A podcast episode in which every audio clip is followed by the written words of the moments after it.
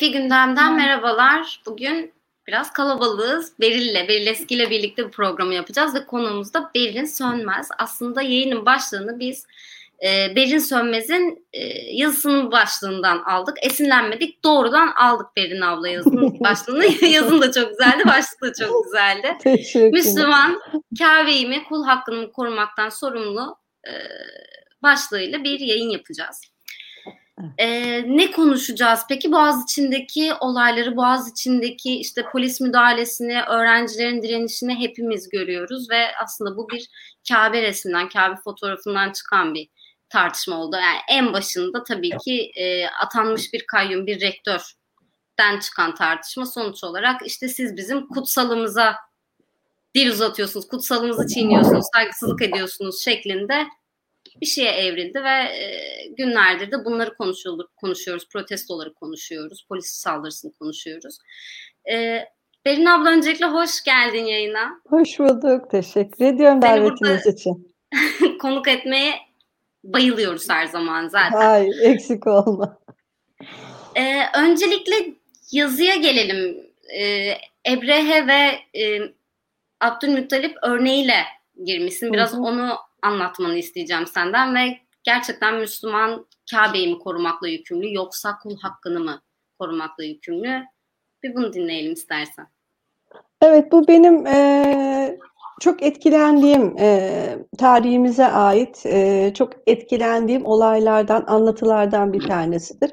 Bir söylence kuşkusuz ama bizim için önemli ibretler barındıran bir söylence olduğunu düşünüyorum. Siyer kaynaklarında vesaire yani peygamberlik tarihinde vesaire de yer aldığı için kullanmakta hiç çekinmedim. Ki doğrudan doğruya Fil suresinin öncesi olarak tefsirlerde de yer aldığı için tabii ki. Dolayısıyla Kabe resmi deyince Kabe'ye hakaret, kutsalımıza hakaret gibi ifadeler duyunca e, aklına sadece dönen bu e, bildiğimiz tarihi olaydı. E, tefsirlerden öğrendiğimiz, siyerlerden öğrendiğimiz olaydı. E, Abdülmuttalib'in e, şahsiyetini de biliyoruz. E, Haşimi soyundan geliyor ama Hanif inanca sahip. Yani Allah'ın varlığına inanan ve e, putlara tapmaktan uzak duran bir soy olarak, bir inanç olarak biliyoruz. Her an bir yeni peygamber bekleyen bir inanç olarak peygamberimizin ailesi böyle anlatılır. Ve bu olaydan da zaten Abdülmuttalib'in şeyini görüyoruz teslimiyetini görüyoruz. Beni en çok etkileyen o teslimiyet kısmı. Müslümanlar gerçekten Allah'a teslim olmayı başarsalar hakikaten e, muktedirler e, tarafından ifsad edilip e, kul hakkı yemeyi kendilerine hak göremezlerdi diye düşünüyorum. Bu sadece günümüz iktidarı için de geçerli değil. Bu da e, halifelik döneminde bile yaşanmış işte o mızrakların ucuna Kur'an sayfaları takılan hakem olayı vesaire hepsi e, son derece önemli şeyler. Bu noktada dinin muktedirin kontrolüne geçtiği yerler halifeler arasında da anlaşmazlıklar olması son derece önemli. İlk dört halife arasında da. Dolayısıyla sadece bugünkü iktidara değil bu sözüm ama tabii ki bu, bugünkü iktidara da sözüm var. Çünkü olayların çıkışı en başta akademide Boğaziçi'nin teslim alınması gibi bir durum e, dışarıdan atanan rektörle. Neden teslim alınması gibi bir durum diyorum? 28 Şubat sürecinde gördük biz dışarıdan atanan rektörler. Afyonkarahisar Üniversitesi'nde, Deli Pamukkale Üniversitesi'nde, Çanakkale 19 Mayıs Üniversitesi'nde rektörler e, ne tür bir zorlamayla olduysa artık istifaya zorlandı ve onların yerine dışarıdan YÖK tarafından rektör atandı. Biz 28 Şubat'a bu kadar kızan, 28 Şubat mağduriyetini sürekli dile getiren insanlar olarak bugünkü iktidar da e, 28 Şubat'ın istisnai olarak yaptığı bu uygulamayı yazık ki çok yakınlarda rektör atamalarında e, usul haline getirdi. Ama dışarıdan atama usulünden uzak duruyordu gene de. Fakat bunu yaptı işte. E, buna itiraz etmek, teslim almak. Yani rektörün teslim alınması, üniversitenin teslim alınması demek, rektör eliyle üniversite üzerindeki kontrolü pekiştirmek demek. Boğaziçi Üniversitesi'nin rektörlüğüne bu baskıyı yapamadıkları için kolay baskı kurabilecekleri bir rektör atadıklarını düşünüyorum ve e, bu nedenle de itirazlar, öğrencilerin itirazları, eylemler bir şekilde susturulmak isteniyordu. Kabe resmiyle yapılan eylem, sergide kullanılan bir resim aradıkları fırsatı verdi. Gazete Duvar'dan Ali Duran Topuz'un bir yazı başlığı çok önemli. Gökte aranan fırsat yerde bulundu diye yazmıştı bu olayı. Çok önemli bir şey bu da. Bu da bir başlık olabilir yani program başlığı. Fırsat olarak kullandılar gerçekten. Bunu kullanırken de bazı bazı örgütleri, bazı sivil toplum örgütlerini, bazı gençleri kendilerine maşa yapmış olmaları çok üzüntü verici bir şey tabii ki.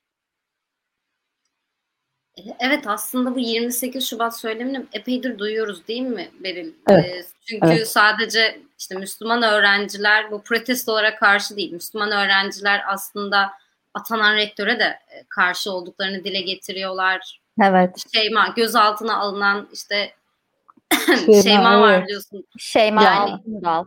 Şeyma Altundal emniyet e, hedef gösterdi. İşte Fahrettin Altun hedef gösterdi. FETÖ'cü evet. diye hashtagler yapıldı. Başörtülü bir kadın ve bu kadın ne diyordu? Ee, başörtüm çıkarıldı ve işte örtmeme izin vermediler hı hı. gözaltına alındığımda diyordu. Biz bunları 28 Şubat videolarında görüyoruz aslında. Tabii. Yani e, bir yandan şey mi? Aslında zaman hani yıllardır 28 Şubat mağduriyetlerini konuşuyoruz bir yandan bir yandan işte ne kadar kara bir dönem olduğunu konuşuyoruz. Bugün Boğaziçi'nde sanki 28 mağdur, Şubat mağduru olduğunu söyleyen insanlar tarafından aynı e, durum insanlara işte, yapılıyor. İktidarın dini de yok, ideolojisi de yok gerçekten. Muktedir olduğunda e, her türlü zulmü, her türlü hak ihlalini gerçekleştirmek için bir takım bahaneler bulunuyor. E, 28 Şubat'ta başörtülü kadınları e, ve genel olarak ülkedeki dindarları rejim için tehdit unsuru olarak görmüştü. Şimdi dindar bir iktidar güya, iktidarın dini olmaz ama e, iktidarda olanların e, kendi dinleri var. Müslüman olduğunu söyleyen bir iktidarın eliyle 28 Şubatçıların yaptığı aynı şeyler bu sefer başka bir kılıfla dinimize hakaret edildi, kutsalımıza hakaret edildi kılıfıyla aynı şekilde gerçekleştiriliyor maalesef. Yani muktedir ile mücadele ederken çok başka bir şeyi konuşuyor olmamız gerekiyor bizim. Dinin kendisini değil veya ideolojileri değil e, muktedir duruşu konuşuyor olmamız ve gücün sınırlanmasını, güç paylaşımının gereklerini yani demokrasinin çıkışına götüren ihtiyaçları bugün ne kadar açık hissediyorsak onları konuşmamız lazım. Fakat ben o yazıda tabii ki e, bu ülkenin dindar kesimlerine seslenmek istedim. Yani o, çarpıklığı kendi mahalleme konuşup e, düşüncedeki, söylemdeki, muktedirin iddialarındaki çarpıklığı anlatmak istedim, hatırlatmak istedim aslında. E, Hanım aslında ben de bir e, soru sormak istiyorum tabii burada. Tabii ki. E, tabii 28 Şubat e, birçok haksızlığın, hukuksuzluğun yaşandığı bir dönem ama aynı zamanda popülist siyasetin de hani çok sık başvurduğu e, bir dönem.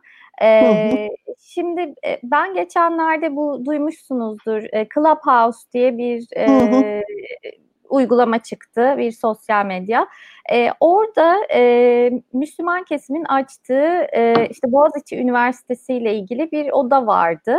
E, ve işte bu Şeyma Altundal olayı ile ilgili bir oda vardı ve Müslüman kesimden kişiler orada hani bu konuyla ilgili fikirlerini dile getiriyordu. E, ve benim dinlediğim kadarıyla hani çok uzun zaman geçirmedim ama biraz zaman e, geçirdim orada e, dinlediğim kadarıyla 28 Şubat dönemini yaşamış özellikle kadınlar E, bugün Boğaziçi Üniversitesi'nde yaşananları kendi yaşadıkları döneme benzetiyorlardı ve bundan çok rahatsızlık duyuyorlardı. Siz de kendi e, mahallenize hitap etmiş biri olarak e, kendi mahallenizdeki hissiyatı bize biraz aktarabilir misiniz? İnsanlar nasıl hissediyorlar, nasıl bir kıyasa gidiyorlar, 28 Şubat'a nasıl benzetiyorlar mı, e, ne düşünüyorlar? Onları aktarabilir misiniz? Evet, e, bu konuda e, bu pandemi dolayısıyla e, fiziksel mesafeyi e, dolayısıyla çok e, yüz yüze gelemediğimiz arkadaşlarımızla tabii ki e, biz de bu çevrim içi e, yollarla ve e, yazışarak haberleşiyoruz. E, oradan aldığım, benim yazım üzerine aldığım tepkilerden yola çıkarak şunu söyleyebilirim ki, 28 Şubat sürecinde bu başörtüsü yasakla karşı mücadele etmiş, e, hak kaybına uğramış. Sonraki tarihlerde 2014'ten itibaren e, yasakların kıyafet yönetmeliğindeki değişiklikle çalışabilir duruma geldikten sonra tekrar çalışma hayatına dönmüş olan arkadaşlarım. E, gerçekten dikkat çektiğin gibi e, aynı şekilde bir zorbalıkla karşı karşıya olduğumuz görüşündeler ve e, gönülden gelen bir e, teşekkürde bulundular hakikaten hislerimize tercüman olduğunu şeklinde. E, şu o, garip bir şey var. Yani dindarlar dini biliyorlar ama bildikleri dinin hayata yansımasını başaramıyorlar inancın hayata yansıması son derece önemli bir konu bence. E, ilmiyle amel etmek denilen bir sözümüz var. Çok da severiz bunu, çok sık kullanırız. Ama işte ilmiyle amel etmek demek inandığı, inançları doğrultusunda bildiğini yapıyor olmak, yaşıyor olmak daha doğrusu. Yaşamadığımız inanç bizim ne kadar inancımız olabiliyor acaba? Bu kısmını çok fazla sorgulamıyoruz, çok fazla konuşmuyoruz maalesef e, dil ritüelleri indirgemiş olarak şey yapıyoruz. Yazılı dediğim gibi uzun zamandır düşünürüm hep. E, yani ilahi mesajı e, hayatımıza aksettirmeksizin e, namazlarda tekbir ile selamın arasında hapsediyoruz. Orada var o, orada söylüyoruz ama geri kalan geniş zamanda günün işte birkaç dakikasında 15-20 dakikasında tekrar ediyoruz papağan gibi ama geri kalan zamanında onlar bizim hayatımızı şekillendiren unsurlar olmaktan çıkıyor. Ee, bu bizim temel sorunumuz aslında sadece bizim de değil, tüm Müslüman ülkelerin ve sadece bugün de değil, bin küsur yıldır sorunumuz bu bizim. Bunu nasıl aşacağız? Bunu aslında işte fikir ve ifade hürriyetiyle, tartışmaları açık olmakla e, İslam toplumları bunu aşabilir. Eleştirel düşünceyle yani e, Bilge Kral Ali İzzet Begoviç'in sürekli dile getirdiği eğitimde eleştirel bakışı yerleştirmek en önemli işimiz, en önemli eksiğimiz der. Bunun sözünü çok sık tekrar ederiz ama Boğaziçi Üniversitesi gibi bir akademide eleştirel bakışı engelleyecek türlü türlü sebepler buluruz, hakaret icat ederiz. Orada bir eleştirel bakış var o resimde değil mi? Resmin meramını soran, sorgulayan olmadı iktidar cenahında. Doğrudan doğruya işte yok yere kondu, yok e, LGBTİ artı bayrağı, yok e, Şahmeran'la birlikte diye. O resmi ne anlatmak istediğini soran olmadı. Bilmiyorum, e, ben de size bir soru sorsam mı acaba? O resim size ne anlatmak istiyor acaba? Ee, ba bana soruyorsanız e, yani ben ne anlatmak istediğini yani Şahmeran'ın etrafında bir e, hani bir toplanmayı ifade ediyor gibi düşündüm. Ee, yani o kadar resim üzerine olanlar üzerine düşündüm ki resim üzerine evet. o kadar düşünemedim. Ama resmi e, beğendim. Ben çok beğendim. Bence çok evet. güzel bir çalışmaydı. Ee, ama üstüne gerçekten çok fazla düşünmedim. Hani Şahmeran'ı bir yere konumlandıran bir resim gibi düşündüm ben. Bir hmm. inspirasyon gibi düşündüm. Ki zaten Anadolu'nun birçok yerinde kutsal kabul edilen bir figür zaten. Evet Ee, yani Mezopotamya'ya ait değil mi? Evet. Ee, Ee, Berin abla bu arada çok özür dilerim kesin. Berin abla senin mikrofonun ya buraya sürtünüyor ya da işte girişinde Aa, bir problem olabilir. pardon Zırhı ben şu gözlüğü çıkarayım ona sürtünüyordu. Şu anda geçti mi? Şu an biraz daha var. Girişi böyle biraz çıkarmadan oynatabilirsin kulaklık girişini telefonda Hmm, ya da bilgisayardan biraz oynatabilirsen. bilgisayardan evet çıkarmadan oynattım ama nasıl? Biraz sesimi açayım mı? Daha iyi gibi. Şu anda nasıl acaba? Yükselttim sesi de. Hmm, Ara ara yine geliyor bir cızırtı ama daha iyi. Ha, artık ona yapabileceğim sanki bir şey yok gibi. Evet. İkisini birden tak. Belki böyle tek... Ha ikisini takmışsın zaten. Takılı Acaba ikisi bir yere takılı. sürtünmüyor değil mi? Tamam. Yok şu anda sürtünmüyor. Gözlük belki sürtünüyordu diye çıkarttım. Aa, acaba şey yapsam mı ki? Mikrofonsuz konuşmayı denesem mi? Ee, bilmem. Bunu teknik şey Arkadaşımız danışmanınız ayrıca bilir. Cevap Yok olmazmış o şekilde. Olmazmış. Tamam. Hı, tamam. Böyle devam edelim bence. de. Tamam oldu. Ben de aslında o soruyu sorarken e, hakikaten hiç kimsenin resmin ne demek istediğini düşünmeyişine dikkat çekmek için sordum. Evet. Yok yani hiçbir şekilde. Orada bir e, sanat eseri beğenin beğenmeyin. Orada bir şey var, yapılmış bir şey var, bir meramı var değil mi? Yani Evet. ben orada e, Kabe'nin de işte e, Şahmeran'ın da bu coğrafyanın değerleri olduğunu e, gökkuşağının LGBT e, sembolü olarak bu coğrafyanın biraz dışında tutulduğuna dair eleştirel bir bakış gördüm. Ama bir sanat eserinde herkes kendi durduğu yerden, kendi baktığı yerden kendisi farklı yorumlar getirebilir. Ha ben de zaten resmin kendisini görmedim işte şeyde eee, basında, medyada dolaşan halini gördüm. Doğrudan kendisini yakından görsek belki daha başka bir şey hissedeceğiz. Ama işte bilmeden sadece itiraz etmek bu tamamıyla iktidarın baskısıydı. Yani orada kul hakkını korumayı düşünmek gerekiyor. Bize Abdülmuttalib'in gösterdiği şey, kendisine emanet edilmiş, kendi sürüsüne emanet edilmiş eee, halka ait develeri korumak, o halkın kendisine emanet edenlerin çıkarlarını korumak onun en önemli göreviydi. Çünkü onlar kendisine emanetti. Emaneti e, dikkate almak. Evin sahibi var derken kendisi sürülerin sahibi benim de dediğinde mal canlısı olduğu için değil, e, Allah'ın kulunun hakkını koruma görevinin kendisinde olduğunu bildiği için yapmıştı. Bugün bunu düşünen kimse olmuyor maalesef. Devletin çıkarı yani ne bileyim işte Umran e, Eğitim Kültür Vakfı tam adını şimdi hatırlayamadım.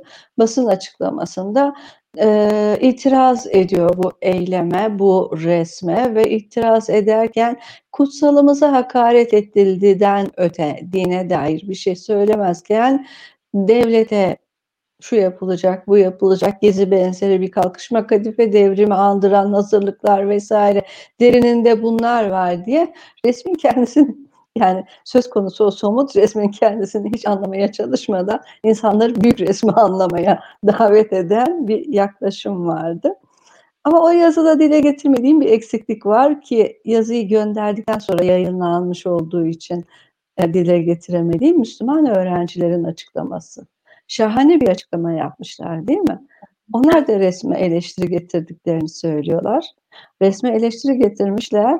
E, eleştirilerinin detayını açıklamada ben görmedim. Kendileriyle de konuşmadım ama e, getirdikleri eleştirilerin onların dışlanmasına yol açmadığı, yani eleştiren arkadaşlarının ayrımcılığa uğramadığını çok net ifade ediyorlar.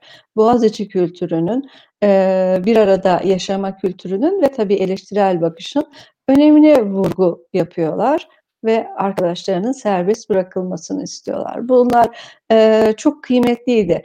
E, o yazıyı göndermeden önce görmüş olsaydım ona da mutlaka yer vermek isterdim. Harika bir Müslümanca duruş var orada. Evet biz aslında yayından önce yani dün ya da önceki gün zannediyorum Berin'le bir yazı üzerine de konuştuk. Berin'in gönderdiği bir yazıydı bu. E, sana onu da sormak istiyoruz. E, Berin sen sormak ister misin hatta? E, isterim ama öncesinde şey sormak istiyorum ben aslında. E, bu İslamiyet'teki kutsal mevzusunu yani hmm. e, kutsal aslında e, çok sık kullanılan kutsal değerlerimiz, kutsalımız hı hı. diye bahsedilen bir durum var ortada e, e, ve bunu hani sadece e, iktidar partisi değil, muhalefet partileri de sıklıkla kullanıyor. E, ama bir yandan da benim okuduğum, araştırdığım, duyduğum kadarıyla da e, İslamiyet'te gerçekten e, kutsal kavramı çok e, yani az başvurulan bir kavram. Kutsal, evet. mukaddes çok az başvurulan kavramlar. Hatta öyle ki diyorlar e, peygamberimiz bile hani kutsal değildir. Onun vücudu, onun maneviyatı kutsaldır diyorlar. E, ben de size bu soruyu sormak istiyorum. İslamiyet'te kutsal nedir? E, ve kutsal olan nedir diye sormak istiyorum. Yani her şeyden münezzeh olan, hatası kusuru olmayan Allah, Subhanallah. Ee, evet, kutsaldır. Ama onun ötesinde ilahi mesajın kendisi, Kur'an, musaf yaprakları falan değil, ilahi mesajın kendisi kutsaldır. Hı. Dediğin gibi peygamberimizin manevi şahsiyeti kutsaldır. Ama onun ötesinde, onun ötesinde insan onuru, ırzınız, malınız, canınız mukaddestir diyor peygamberimiz. Irzınız, canınız, malınız mukaddestir ey insanlar diye hitap ediyor. Ey insanlar hitabıyla bu gerçekleştiriliyor. E, ayetlerde de insan onuru öne çıkarılır. E, Müslümanın görevi insanın onurunu korumak, insan onurunu yüceltmek ve diğer taraftan da e, bütün Müslümanların en önemli işi insanlara faydalı olmak. İçinizde en hayırlınız insanlara faydalı olandır deniyor. Şimdi mukaddes olan, dokunulmaz olan en önemli şey aslında insan onuru. Bir kere ayette de geçiyor. Kul hakkıyla karşıma gelin diyor. Allah'a karşı ne kadar günah işlersek işleyelim biz bir insanın karşı yaptığımız haksızlık e, dolayısıyla eğer o insanın uğradığı zararı telafi etmeden ölmüşsek, telafi etmeden ve o davranıştan tümüyle vazgeçip daha iyi bir davranış yani salih amel işlemeden ölmüşsek orada Allah bize onun hesabını sormayacak. O hesabı verilemeyecek bir hesap çünkü. Böyle bir durumla karşı karşıyayız. Kul hakkı bu kadar önemli. İnsan onuru bu kadar önemli ve insanın en hayırlısı insanlara faydalı olan. Bütün insanlar için, bütün insanlar için canınız, malınız, ırzınız mukaddestir derken buradaki ırz kelimesini biz e, son yıllarda böyle giderek daraltarak cinsel namusa indirgedik ama hayır. Tümüyle bir kişilik hakları, haysiyet haysiyettir bu. İnsan onuru diyoruz ya burada da geçiyor haysiyet ve ama bütünüyle bir kişilik haklarından bahsediyoruz. Çok geniş bir kavram olarak. Dokunulmaz, mukaddestir diyor Peygamberimiz, kutsaldır diyor. Biz bunu dokunulmaz olarak anlıyoruz. Şimdi bir resme kutsallık atfedip ondan sonra da en önemli görev olarak verilen bize can, mal, ırz da dokunulmaz haksızlığını ortadan kaldıracak gerekçe olarak devlet menfaatlerini görüyoruz. Bu çok e, Müslümana yakışmayan bir şey. Yani bunu yapan her ne gerekçeyle yapıyorsa din dışında başka bir gerekçe bulsun kendisine. Devlet çıkarı desin, koltuğum desin, kanunlarım desin. Ona o şekilde karşı çıkalım ama tutup da din gerekçesiyle yaptığı zaman toplumu provoke etmiş oluyor bence. Evet. E... Bir sorun daha vardı sanki ama kaçırdım gibi onu. Ee, bir sorum daha e, aslında sormadım o soruyu ama hmm, ne yapalım Büşra sorayım mı şimdi? Ee, iyi olur yani sormak istiyorsan. İznin varsa. Ee, hazır şey sorular e, bir ivme kazanmışken e, benim tarafımda bir, bir soru daha sormak istiyorum Berin Hanım'a. E, Berin Hanım e, ben Büşra'ya dediği gibi bir haber gönderdim. Geçenlerde çıkan bir haber. İşte Karar Gazetesi'ne konuşan e, eski İstanbul müftüsü e, bir açıklama yapmış. Profesör Doktor Mustafa Çağrıcı. E, şöyle demiş, gençlerde görülen deizm benzeri sapmaların en büyük sebebi dindar çevrelerin onlarda oluşturduğu hayal kırıklığıdır. Buna itirazı olanlar birkaç saatini sosyal medyaya ayırsınlar. Bu konuda orası iyi bir gözlem alanı demiş. E, şimdi hmm. ben şöyle düşündüm. Sizin yazınızın üstüne e, bu haberi de okuyunca, ikisini birlikte e, okuyunca şöyle düşündüm. E, yani e, şu anki hükümet e, bazı İslami değerleri e, Müslümanlığa yakışmayacak bir biçimde e, kullandığı zaman aslında kendi kitlesinde bir hayal kırıklığı yaratarak kendi kitlesini bir anlamda kendi değerlerinden ve dinden soğutuyor ve bu özellikle gençlerde görülüyor gibi bir yoruma gittim. Siz ne dersiniz, nasıl değerlendirirsiniz onu çok merak ediyorum. Evet, yorumuna katılıyorum. Yani hiç şey şüphesiz e, yerinde tespit. E, fakat e, öncesi de var bu iktidardan. Öncelikle şunu söylemek isterim. Sıkarsan suyu çıkar diye bir laf vardır. Kindar değil, dindar nesil istiyoruz iddiasıyla e, dini gençlerin üzerine alabildiğine boca ettiler. E, çürümüş bir sakıza döndürdüler değerlerimiz, değerlerimiz, değerlerimiz diyerek ve e, çeşitli resmi raporlarda da çıkıyor ki e, şu anda nerede okuduğumu hatırlamıyorum. Yakında okudum gene resmi raporlardan birisinde. E, değerler eğitimi hiç de ümit edildiği kadar etki yaratmıyormuş çocuklar ve gençler üzerinde. E çünkü bu bir paket program değil. Açıp beyninin içine sokamıyorsun. Bu e, örnek alınacak bir şey. Uzun soluklu bir şey. Sistematik bir eğitim. Ama e, okul sıralarında veya e, askerlikte e, dikte ederek öğrenilecek bir şey değil. Okul sırasından çıkıp e, kalkıp okuldan sokağa adımını attığında çocuk ne görüyor? Veya işte askerde o eğitimi veriyorsun ama askerlik bitti, postalı çıkardı, orada öğrendiklerini unutuyor. Son derece normal bir şey bu. Hayatta yansıması yoksa, iktidar sahipleri, zenginler, güçlüler yoksulun hakkını gözetmiyorsa veya zayıfı kayırmıyorsa tam tersine düşene bir tekmede güçlüler vuruyorsa böyle bir toplumda değerler eğitimi verdiğin sadece lafta kalır ve o laf bir kulaktan girer öbüründen çıkar. Ee, ve e, işte şeyin söylediği gibi ne dedim Mustafa Mustafa Çağrıcı. Mustafa Çağrıcı. Emekli müftü dedin. Çağrıcı. Tamam ben kendisini tanımıyorum ama hakikaten çok doğru bir tespit yapmış. Ben de bu deizm tartışmaları başladığından beri onu söylüyorum.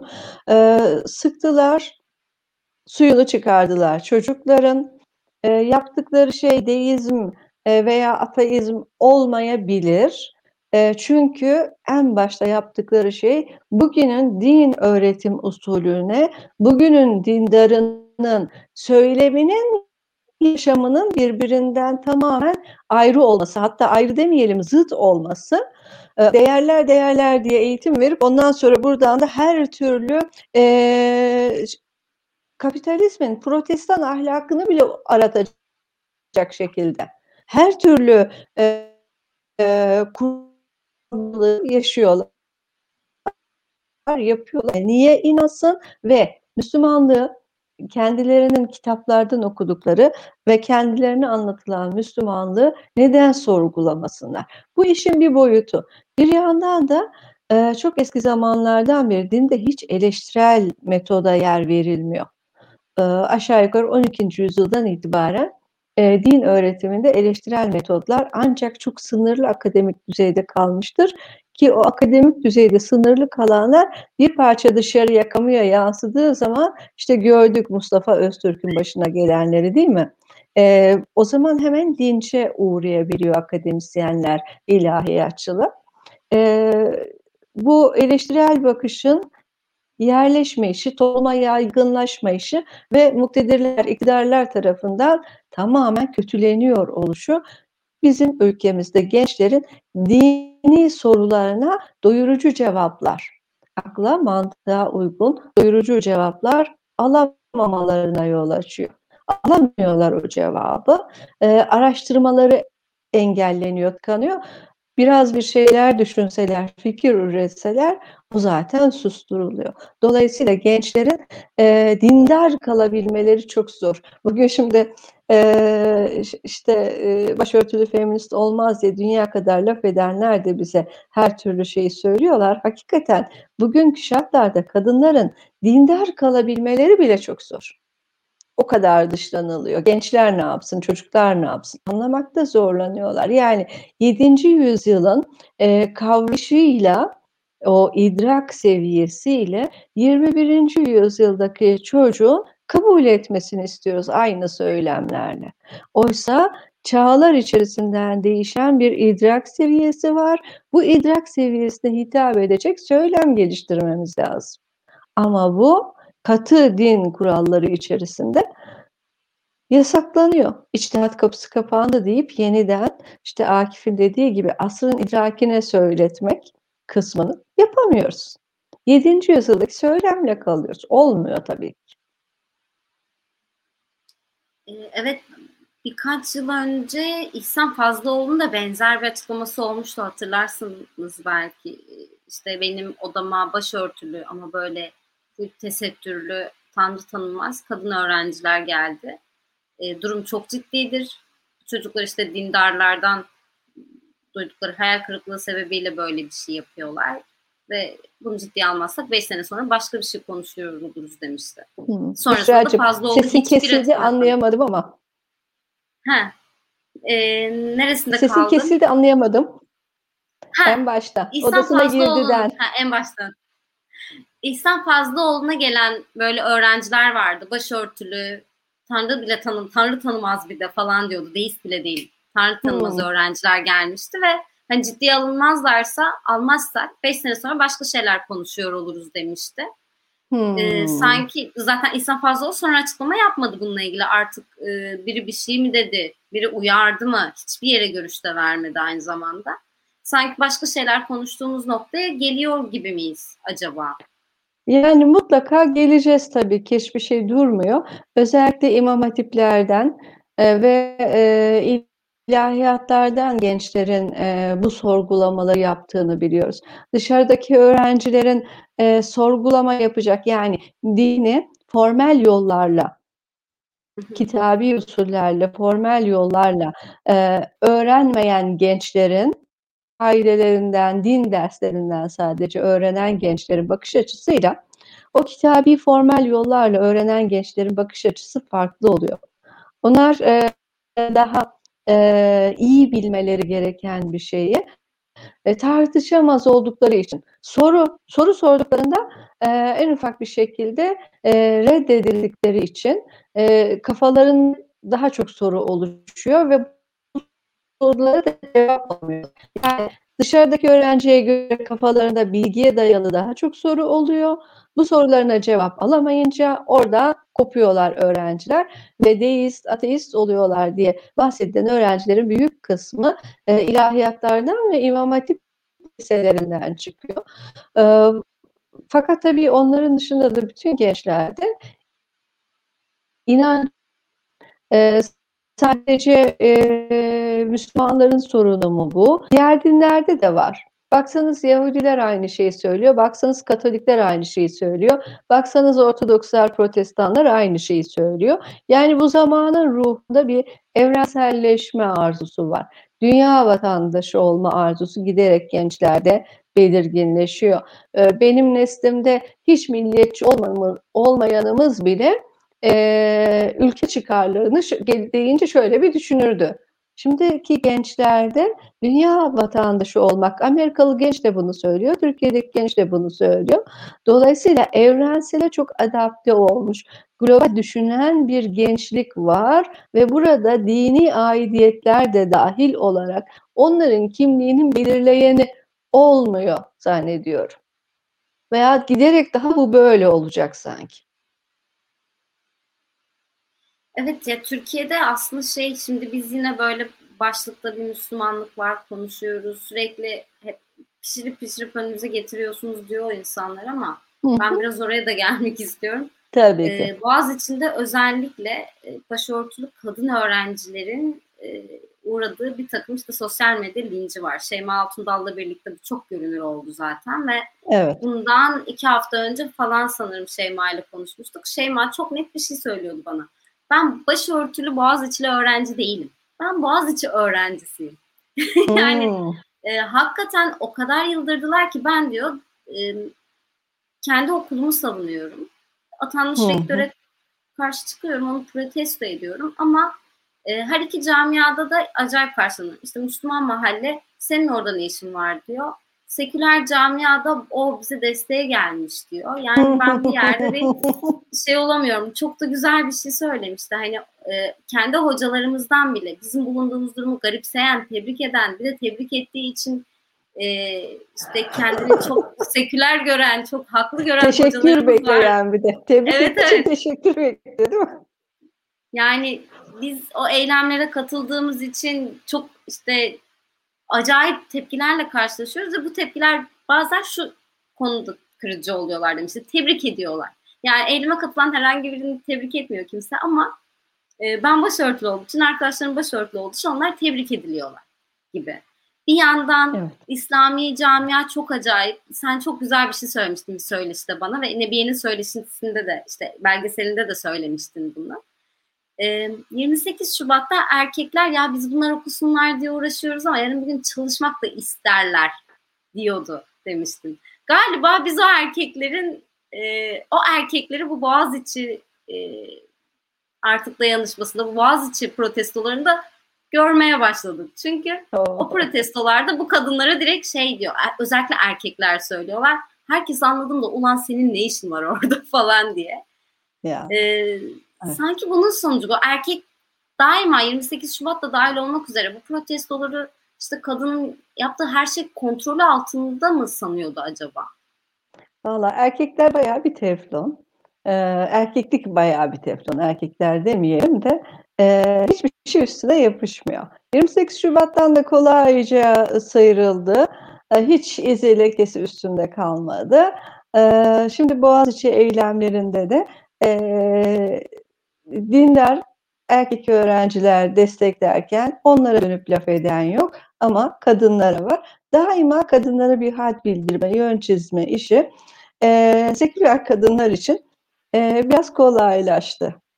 Onlara artık e, dindar mahallenin pek sözü olmuyor. Nasıl olsa sözümüz geçmiyor onlara diye ellerinde kala kala bizler kaldı. Hep başörtülü kadınlara e, yapıyorlar bu seslenişi, bu had bildirme çabalarını falan.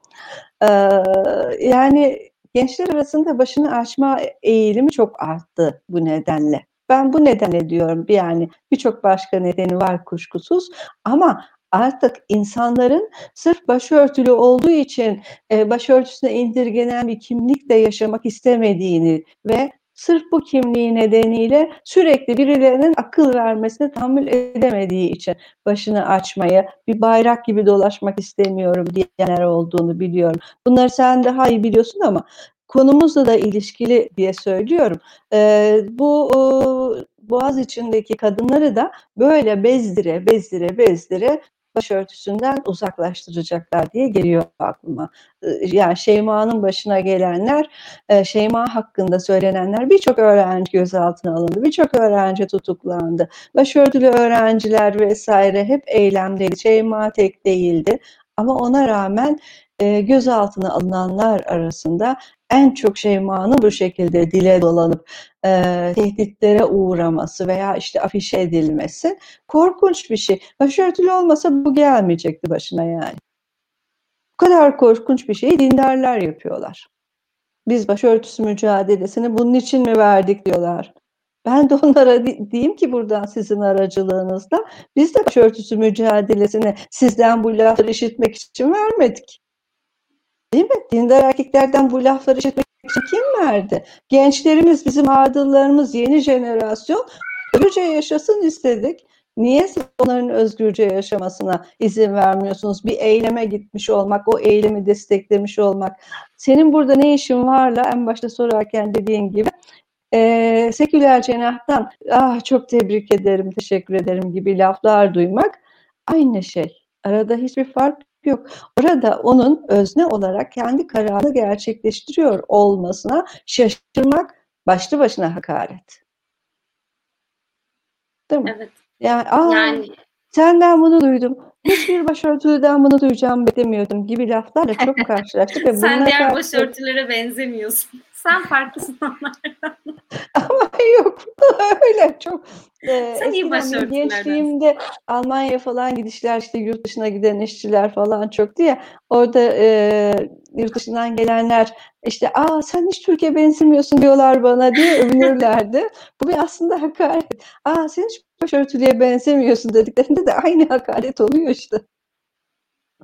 Evet yani ne yazık ki gerçekten bundan en kaçmak isteyenlerden biriydi Şeyma. Yani başörtüsüyle gündeme gelmek istemeyen Ya aklıyla, fikriyle, oydu. eylemiyle Evet. niye değil? ve gerçekten bir simgeye dönüştü o gözaltı ve artık yani emniyet hedef göster ve gerçekten bunu anlamakta çok zorlanıyorum artık. Troll ordusu Aslında işte şey, ibret alem diye. için yapıyorlar bunu. Diğer e, dindar kadınlara, e, başörtülü kadınlara ibret olsun diye yapıyorlar. Korksunlar, çekilsinler. Bir had bildirme aracı olarak Evet. e, Şeyma'yı sopa olarak kullandılar resmen.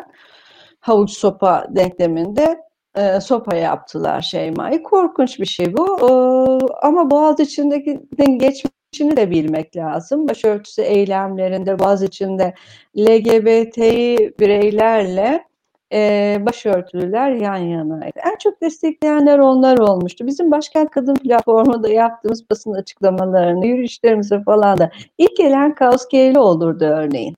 Hiç sorgusuz sualsiz ilk imzalayan Kaos Geyli olurdu. Birkaç yerde de söyledim bunu. Ee, bazı dindar e, camiadan bazıları onların imzası varsa biz imzamızı çekiyoruz derlerdi. Kaos Geyli'den arkadaşlar da bizi arar. Bunu e, tahmin ettikleri için böyle bir tepki varsa biz çekelim imzamızı. Önemli olan sizin sorununuz derlerdi. Artık en son bir tanesinde hiç kimseye imzasını çektirmiyorum. Verilmiş imza alın, geri alınmaz deyip hiç kimsenin imzasını silmemiştim. Birlikte çıkmıştı imzalar. Yani öyle mi? Öyle olacak. Başka yolu yok. Bazen de öyle. Fakat e, şu var yani e, eşcinsel karşıtı pek çok arkadaşım sivil toplum atölye çalışmalarında e, eşcinsellerle aynı masaya oturduğunda LGBT derneklerinden bireylerle sorunların konuşulduğu ortamda e, düşünceleri değişti pek çok arkadaşımın. Bir tanesinin söylediği çok önemliydi özellikle. Yani o masaya, o eşcinsellik atölyesine özellikle onlarla tartışmak, onların yanlışını doğruya çevirmek e, gibi bir misyonla oturduğunu söyledi. Onun için seçtiğini söyledi. Ama atölyeden kalktığında ne düşünüyorsun dediğimde çok bizim başörtüsü yasakları sırasında yaşadıklarımızı, hissettiklerimizi aynen hissettiklerini gördüm. Çok benzer hisler yaşıyoruz dedi. Gerçekten de biz başörtüsü yasaklarıyla mücadele ederken hissettiğimiz gibi olmak, olduğumuz gibi görünmek, göründüğümüz halimizle kabul edilmek isterdik. Evet. LGBT zaten- artı bireyler için de çok benzer bir şey bu. Bir izleyenimiz de benzer bir şey sormuş ama sanırım zaten bir e, cevap verdiniz. LGBT hakkında ne düşünüyorsunuz diye sormuş. E, Hı hı. Buna ekleyin. Yani bu soruya cevaben eklemek istediğiniz bir şey var mı? Cevaben eklemek yani aslında LGBT artı bireyler hakkında herhangi bir şey düşünmek ve onlar hakkında bir etiket e, yapmak bile hadsizlik aslında. E, böyle bir olgu var. Ben varım diyen insanlar varsa o insanların hakları var. Bu kadar basit. Hiçbir şey insanların haklarından, kul hakkından daha üstün olamaz.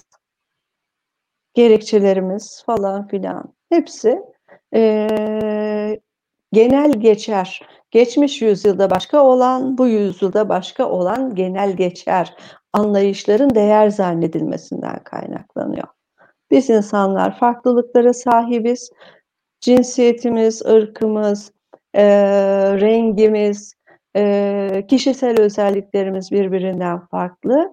Bu arada e, cinsiyet kimliklerinin farklı olabilmesi de şaşırtıcı değil. Bu dinde buna karşı üretilen günah, haram e, şeyleri e, yani Allah bu dünyaya insanları günah işleme iradesiyle gönderdi. Allah günah işlemeyi serbest bırakarak bizi buraya saldı. Hiç kimsenin günahına e, biz de karışamayız. Hiç kimsenin sevabı bizim e, üzerimize değildir ve bali bizim üzerimize değildir. Önemli olan onun e, kendi tercih ettiği Allah tercihle yarattı. O da Allah'ın yarattığı tercihi kullanıyor. Kendi tercih ettiği ya da olmak istediği ya da oldu e, şey için suçlamak gerekmez. Sadece ve sadece yapabileceğimiz şey hakikaten bir zorbalık içerisinde zorunlu eşcinselliği dayattıklarında orada dur dememiz gerekir. Ama şu anda nerede e, böyle bir şeyi dayatacaklar? Lut kavminde yapılan zorbalıkla eşcinselliği dayatmaktı Kur'an'da geçen değil mi? A, şu anda öyle mi? Tam tersine zorbalığa uğruyorlar. Zorbalığa uğrayan hiçbir insana e, herhangi bir şekilde bizim haklarından mahrum bırakacak en ufak bir etiket yapıştırmamız doğru olmaz. Ee, diğer bir soru. Bu arada Belli sorulara geçtim ben ama böyle sunuma geliyoruz diye. Tabii. Ee, yani yine arada sorularımızı biz de sorarız. Berin Hanım'ın verdiği cevaplar ışığında. Ben Berin Hanım dedim. Bu arada ben kendime yabancılaştım. Oluyor bazen. ben, ben kafanı karıştırdım senin. Berin Hanım dedim. Yoksa. Ee, Mehmet Ali Eser Mehmet Ali Eser demiş ki insanlık her tür din den uzaklaştıkça kendi özüne, onuruna ve kardeşleşme seviyesine yaklaşır diyenler giderek çoğalıyor. Bu görüşü yorumlayabilir misiniz? Çoğaldığında haklı ancak e, doğru bulduğumu söyleyemem. Çünkü dinler e, insanların insan olması için getirilmiş kurallar. Yani insan doğmuş olmak insan olmaya yetmiyor. Eski çağlardan, ilk zamanlardan, ilk çağlardan daha öncesinden, tarih öncesinden itibaren yaşananları biraz tarihe baktığımızda mesela ceza hukuku tarihinde cezalandırma usullerine baktığımızda e, yani suçlar gene var hırsızlık, cinayet bilmem ne gibi suçlara verilen cezalara baktığımızda cezaların giderek insanileştiğini görüyoruz. Bu aslında dinlerin insan vicdanına, aklına ve hayat tarzına, e, gündelik yaşam pratiklerine dair söyledikleriyle gerçekleşti. Zannederiz ki işte e, müsbet bilim dinlerden hiç etkilenmeden gelişti. Hayır asla öyle değil. Dinlerden çok etkilendi. Bizim sorunumuz inançların doğrudan doğruya kendisi değil. Salt inanç düzeyinde sorunumuz yok. Hiçbir e, şeyde tek tanrılı dinde felsefi dinleri fazla bilmediğim için oraya girmeyeceğim. Ama hiçbir tek tanrılı dinde sorun inanç sorunu değil. Toplumların yaşadığı, dünyaya sorun olarak açılan dine dair her şeyde sorun dini temsil etmek savaşıyla ilişkili. Dini kim temsil edecek savaşı var. Ortada dini daha iyi ben temsil ederim diyenlerin savaşı var. Hristiyanlıkta kiliseler bunu gerçekleştirdi. Yahudilikte haham bunu gerçekleştirdi. İslam'da bu noktada hiçbir din adamına ruhbanlık verilmediği halde bütün tarih boyunca gördüğümüz bazı şeyler, e, mezheplerin ortaya çıkışından bakalım. Bütün şeylerin, tarikatların, cemaatlerin vesairenin birbiriyle çatışmasına bakalım. Temsil etmek. Yani dinin kurumsallaşmasında sorun oldu. İslam özelinde söyleyecek olursak bu fıkıh usulünün bizim dinimizde kurumsallaşmaya çok fazla hizmet ettiğini söyleyebiliriz. Fıkıh usulünde e, ayetler, ayetlerin tefsirleri yapılırken e, yani gündelik hayatta ceza hukuku te, tespit edilirken fıkıhta ayetlere bakılıyor. Ayetlerin tefsirine bakılıyor. Ayetlerin tefsirinde de o dönemin e, zihniyeti e, var. O zihniyetin anladığı şekliyle yazılıyor. O günün zihniyetinde anlaşılan şekli fıkıhda e, ceza gerekçelerine dönüştürüyorlar veya usullerine, hadlerine vesaire dönüştürüyorlar. E, bu sistem tıkandı İslam tarihinde. 12. yüzyıldan sonra kalmadı bu sistem. Bugün 12. yüzyıla kadar yapılmış olan yorumlarla e, İslam e, hukuku ilerlesin, İslam toplumları yaşasın istiyorlar. Bu olacak iş değil. İşte tıkanmalar buradan kaynaklanıyor. Ben insanın e, insan olmaya doğru yolculuk olduğunu, yaşamını söylüyor ve bu yaşamda bizim yolculuğumuz o dinlerin çok iyiye doğru yönlendirmek için etkili olduğunu düşünüyorum. Dinlerden kurtulsa e, ne olur? E, insan aklı ve zihniyle de e, imana erişmek, yani iman dediğimiz e, vahdet, e, Allah'ın varlığı ve birliği. Ama öte yandan da şu var, insanın iyiliği. Allah'ın varlığı ve birliği ve insanın iyiliği. Bu son derece önemli. Buna ulaşabilir insanlar. Çok az sayıda insan buna ulaşabilir. Bilim tarihine, felsefe tarihine baktığımızda pek çok insanın bu düzeye ulaştığını görüyoruz. Ama işte dinler sıradan insanın da bu düzeye ulaşabilmesini kolaylaştıracak yollar bence. Bu kadar diyeyim.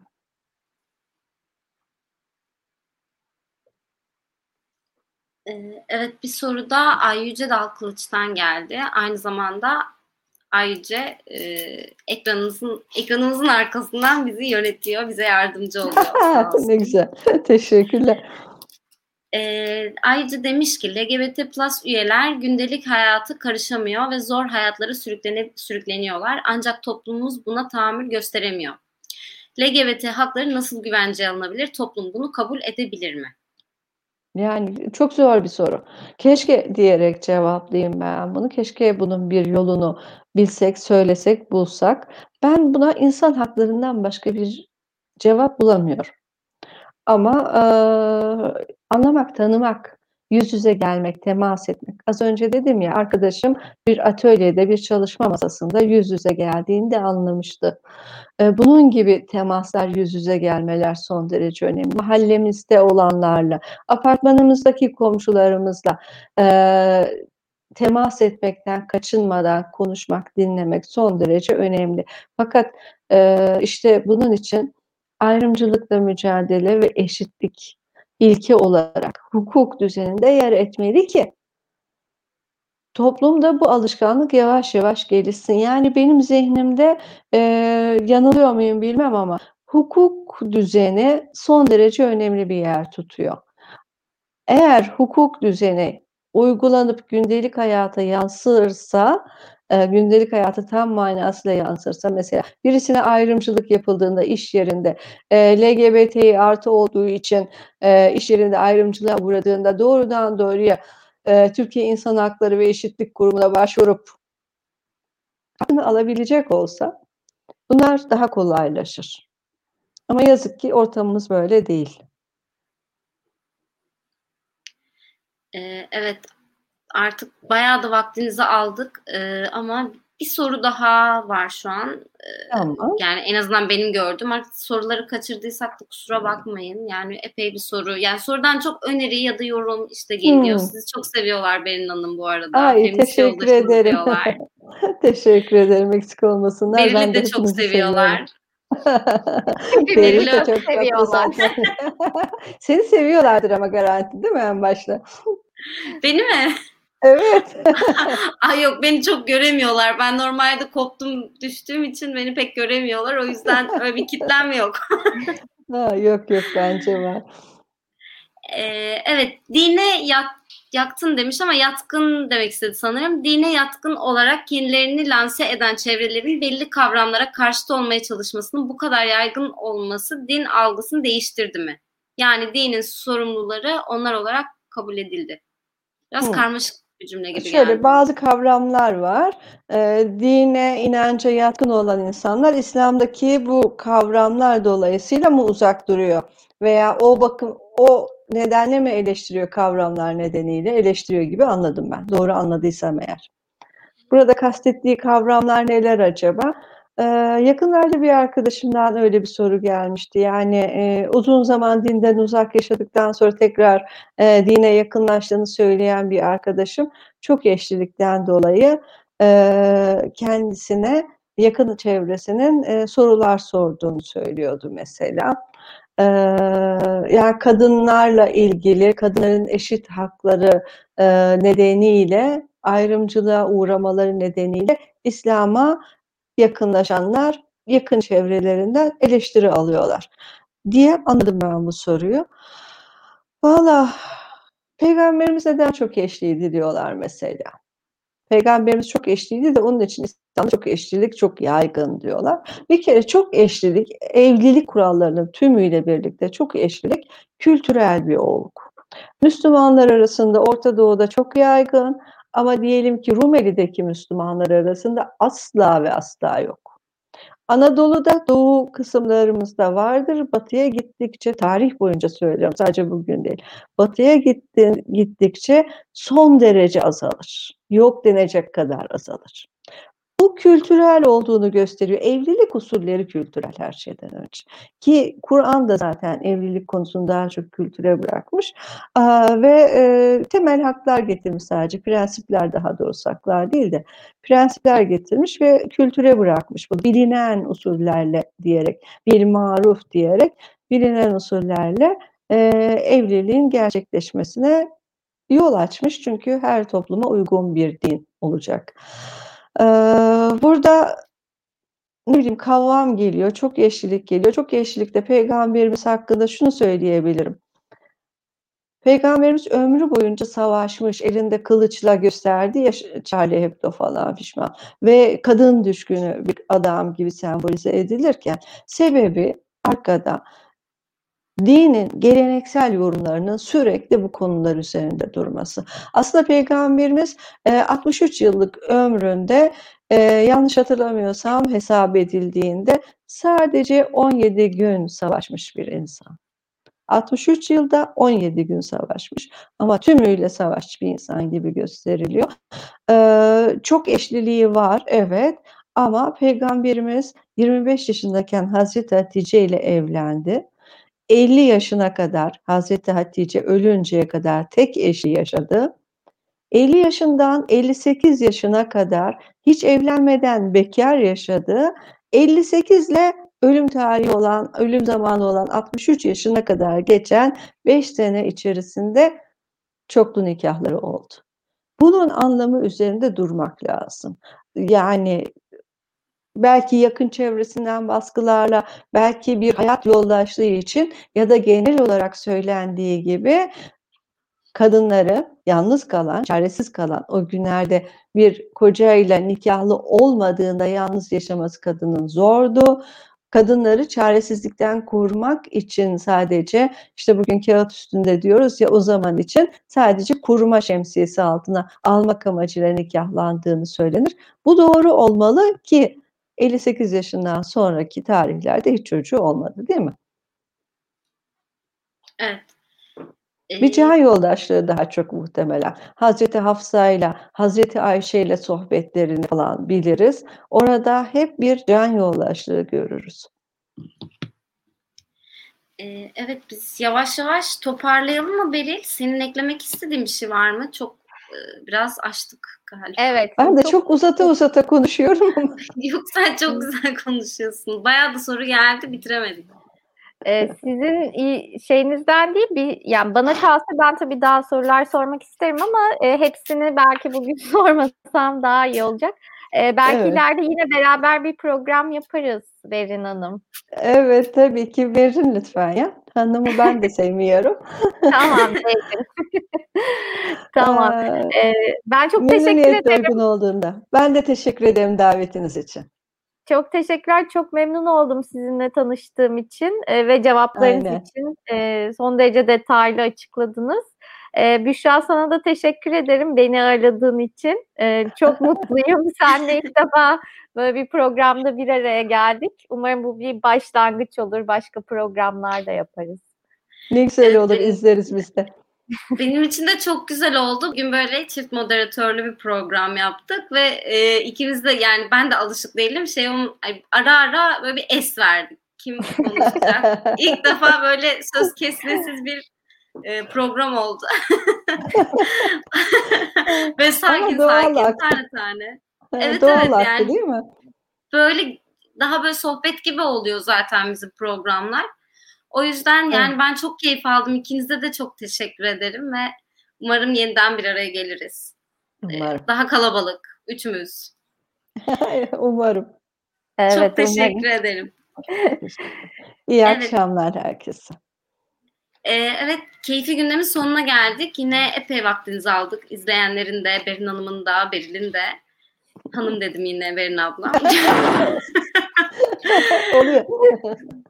Aslında program başlığından belki çok anlaşılmıyor olabilir ama bugün e, gündemimizde Boğaziçi e, direnişi, Boğaziçi eylemleri, protestoları vardı ve bunun üzerine konuştuk. Ben e, hakikaten e, Berin ablanın her zaman e, yazılarına da analizlerine de çok önem veriyorum ve gerçekten bana çok fazla şey öğretiyor. Bu program benim için o anlamda çok çok değerli oldu. Umarım siz de sevmişsinizdir. Siz de sorularınızın cevaplarını alabilmişsinizdir.